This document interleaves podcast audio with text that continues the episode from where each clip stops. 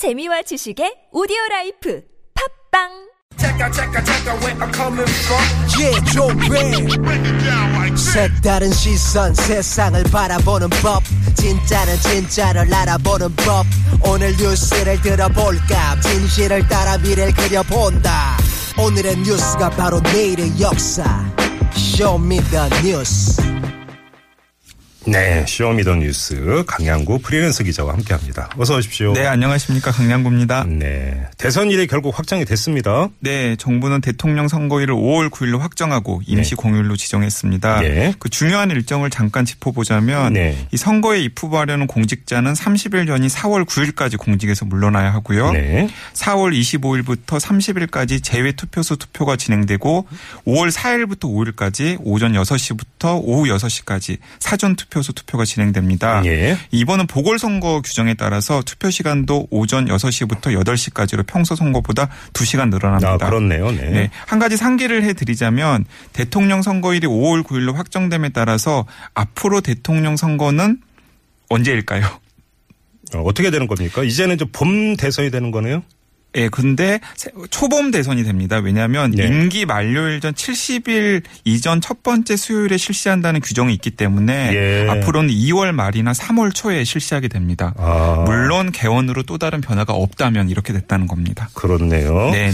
그럼 봄 대선이라기보다는 꽃샘 추위와 함께하는 대선 꽃샘 추위와 함께하는 할 대선이죠. 가능성도 높다 이렇게 봐야 되겠고요. 그렇습니다. 자 그리고 황교안 그 대통령 권한대행은 대선 불출마 선언을 했어요. 네, 여러 번 언급이 됐었습니다만은 음. 이 범보수 진영의 유력 한 대권 주자로 거론되어 온 황교안 대통령 권한대행 국무총리가 예. 15일 대선 불출마를 결국 선언을 했습니다. 예. 예, 황 권한대행은 이 임시 국무회의 모두 발언을 통해서 대선 참여를 바라는 국민의 목소리가 있다는 것은 알고 있지만 네. 이 고심 끝에 국가 위기 대처와 안정적 국정 관리를 미루거나 소홀히 해서는 안 된다는 결론에 이르렀다고 밝혔습니다. 네, 네, 고심이 좀 오래 갔던 거죠. 그렇습니다. 네, 아무튼 이렇게 결론이 났고요. 아, 또 이 그 대선 당일에 이 개헌 국민 투표도 하자. 새 당이 여기에 합의했다는 소식 조금 전에 저희가 이- 이종걸 의원하고 이 문제 좀 짚어봤는데요. 다른 정치인들의 반응은 어떻게 나오고 있습니까? 네, 일단은 이 원내 일당의 더불어민주당의 우상호 원내대표는 한여름 밤의 꿈 같은 일이라고 일축을 했고요. 네. 예, 우상호 대표는 이제 합의를 모아서 2018년에 지방선거가 있기 때문에 음. 그때 국민투표를 하더라도 하자라고 네네. 얘기를 했고요. 이제 화제가 됐던 반응이 이제 안철수 전 국민의당 대표도 음. 곧바로 반대 입장을 밝혔습니다. 네. 안전 대표는 오전에 정치계약 공약 발표를 했는데 음. 그 자리에서 개헌은 국민들의 공론화 과정을 거치는 게 중요하기 때문에 네. 국민 의사가 반영되지 않는 개헌에는 반대한다고 말했습니다. 네. 예, 사실 저도 정치권이 계속 개헌 개헌하고 있는데 음. 국민들 중에서 과연 개헌을 요구하는 목소리가 얼마나 되는지는 한번 따져볼 필요가 있을 것 같습니다. 예, 예. 네. 자, 그리고 병원에서 로타바이러스 집단 감염 사태가 있었다고요?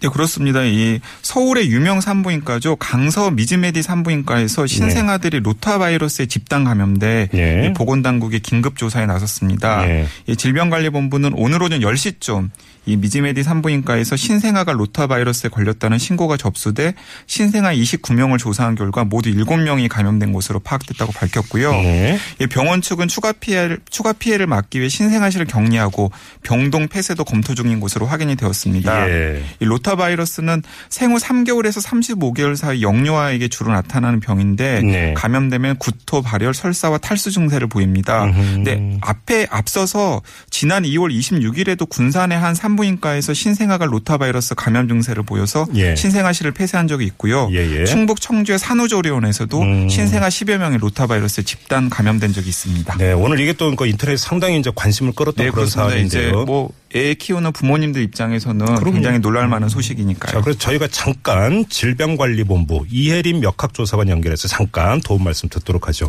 여보세요. 예, 안녕하세요. 예, 안녕하세요, 조사관님. 로타바이러스 어느 정도로 심각한 바이러스라고 보면 되는 겁니까?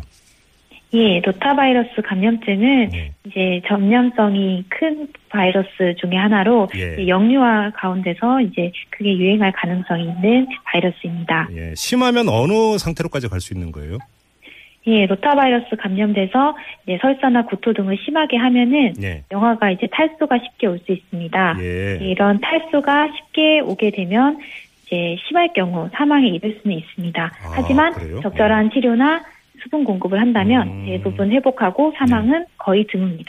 뭐 지금 질병관리본부가 역학 조사 중인 것으로 들어서 아직 결론은 안 나왔을 것 같은데요. 감염 경로라든지 전파 경로 이런 게 혹시 지금 그 밝혀진 게 있나요? 예, 지금 그 강서구 산부인과에서 일어난 그 로타바이러스 그 집단 감염은 예. 지금 감염 경로나 원인은 역학조사 중에 있어서 네네. 역학조사 실시 후 파악을 할 수 있을 것 같습니다. 그래요. 하지만 네. 일반적으로는 이제 감염된 환자의 대변이나 구토물에 오염된 손을 통해 다른 사람에게 전파되거나 음. 네. 아니면 오염된 음식 또는 물을 섭취해서 감염이 됩니다. 예, 그래 이건 뭐 역학조사 결과가 좀 나와봐야 더 구체적으로 이야기가 될 것 같고요. 마지막으로 하나만 더요. 영아 말고 산모나 임신부에게도 이게 영향을 미칠 수 있는 겁니까? 예, 그 로타바이러스 감염증은 네. 경중의 차이는 있지만 예. 누구나 감염은 될 수 있습니다. 예. 그런데 아무래도 이제 성인인 경우에는 나타나는 증상이 조금 덜하다 이렇게 봐야 되는 건가요? 예, 그렇습니다. 예, 예. 알겠습니다. 말씀 잘 들었어요. 고맙습니다. 예, 네, 질병관리본부 이혜림 역학조사관과 함께했고요. 근데 이게 지금 병원에서 감염이 됐을 가능성을 배제할 수 없는 거잖아요. 네, 그렇습니다. 이게 좀 문제 아니겠습니까? 네, 네, 사실은 좀 아무튼 역학조사 결과 나오거든 다시 한번 저희가 짚어보도록 하고요.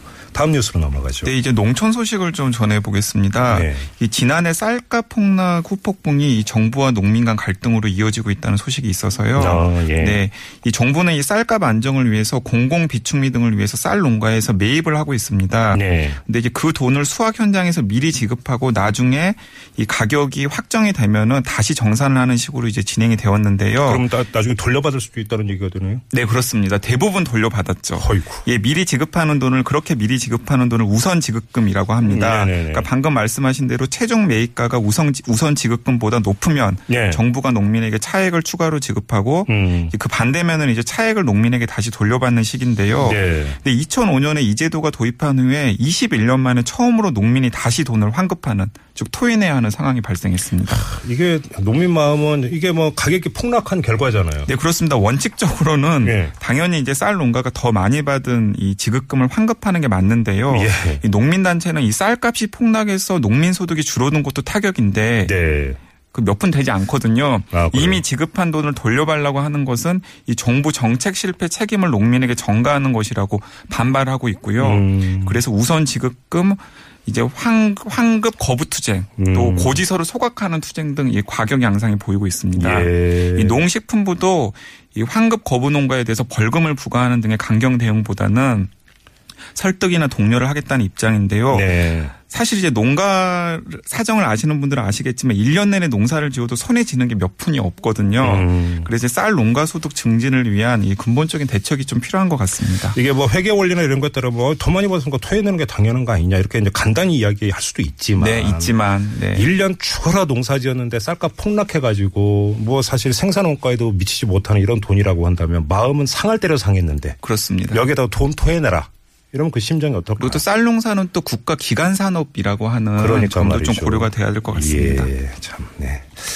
자, 다음 뉴스로 넘어가죠. 네, 이좀 외신 중에서 좀 의미 있는 뉴스가 있어서 오늘은 골라봤습니다. 네. 이 독일 정부가 가짜 뉴스와의 전쟁을 선포하고 나섰습니다. 이게 우리나라만의 문제가 아니죠. 그렇습니다. 이 독일 법무부는 이 페이스북과 같은 소셜 미디어 기업이 위법성이 확실한 게시물을 24시간 안에 삭제 또는 차단해야 하고 네. 이를 어기면 최대 5천만 유로 음. 우리나라 돈으로 약 610억 원의 벌금을 부과하는 법안을 추진한다고 발표했습니다. 네. 전 세계적으로 화제가 되고 있는데요. 음.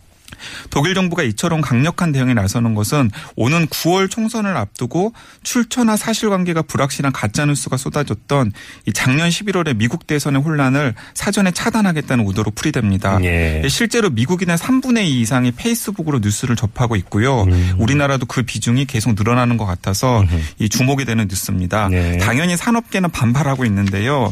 이 독일 정보통신협회는 하루에 10억 개 이상 올라오는 게시물을 모두 감시하고 음. 24시간 이내에 처리하는 것은 불가능하다고 항변해서 논란이 예상되고 있습니다. 예. 이 독일부터 시작해서 이 세계적인 가짜 뉴스와의 전쟁이 벌어질 가능성이 클 것 같아서 우리나라도 좀 주목을 해야 될 것 같습니다. 음, 알겠습니다. 이걸 또 하나 지금 그러니까 전해드릴 게 외신이라고 해야 되는 겁니까? 국내 뉴스라고 해야 되는 겁니까? 어, 국내에 의미 있는 외신이겠죠. 자, 소개 좀 해주세요. 예, 이런 것들을 좀 찾아보려고 합니다. 네네. 네.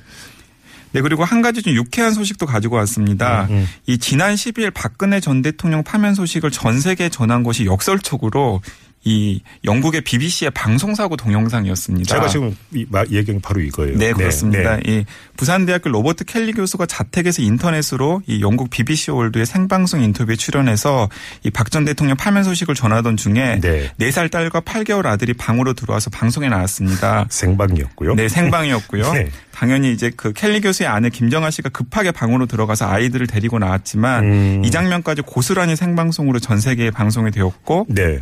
뭐 다행 히 켈리 교수 부부는 이 일로 화도 내지 않았고 음. 아이들을 꾸짖지도 않았다고 합니다. 네. 하지만 앞으로 BBC 출연은 어려울 것이라고 생각하고 사과 편지를 보냈는데 예. 오히려 BBC는 이 영상을 인터넷에 올리자고 요청하고 또 설득을 했고요. 네. 일단 인터넷에 올라갔는데 8,400만 번의 조회수를 기록했다고 합니다. 예. 그전 세계 언론이 또 보도를 했고요. 네. 지금 패러디도 속출을 하고 있는 상황입니다. 오.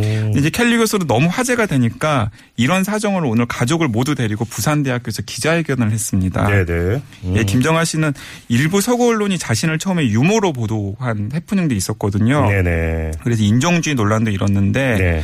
뭐 사람들이 논란을 벌이지 말고 그냥 즐겼으면 좋겠다고 쿨하게 음. 답했습니다. 알겠습니다. 한 40초 정도 남았는데 짧게 하나만 더 전해주세요. 네, 이 대비되는 슬픈 소식이 있어서 가지고 왔습니다. 그러니까 10, 14일 그러니까 어제 오후 6시 53분께 충북 청주의 한 아파트에서 지적 장애가 있는 10살짜리 여자아이가 숨진 채 발견이 되었습니다. 아이고, 예. 예, 경찰이 이제 수사에 나섰는데 어, 지난 2월 말부터 동거를 시작한 그 계모가 화장실에서 우발적으로 이 소녀를 밀쳐서 넘어뜨렸다가 욕조에 머리를 부딪혀서 결국 사망한 것으로 보고 있습니다. 예. 이 욕조에 머리를 부딪힌 소녀는 그 당시에는 이제 아직 사망을 하지 않았고요. 음. 엄마 죄송해요 말하면서 방으로 걸어 들어갔는데 그게 마지막이 되었습니다. 에휴, 참 이런 소식이 종종 전해지는 게 정말 안타깝습니다. 네, 그렇습니다. 네, 여기까지 하죠. 강양구 기자였고요. 수고하셨습니다. 네, 내일은 좀 더 기분 좋은 색다른 뉴스로 찾아뵙겠습니다. 예.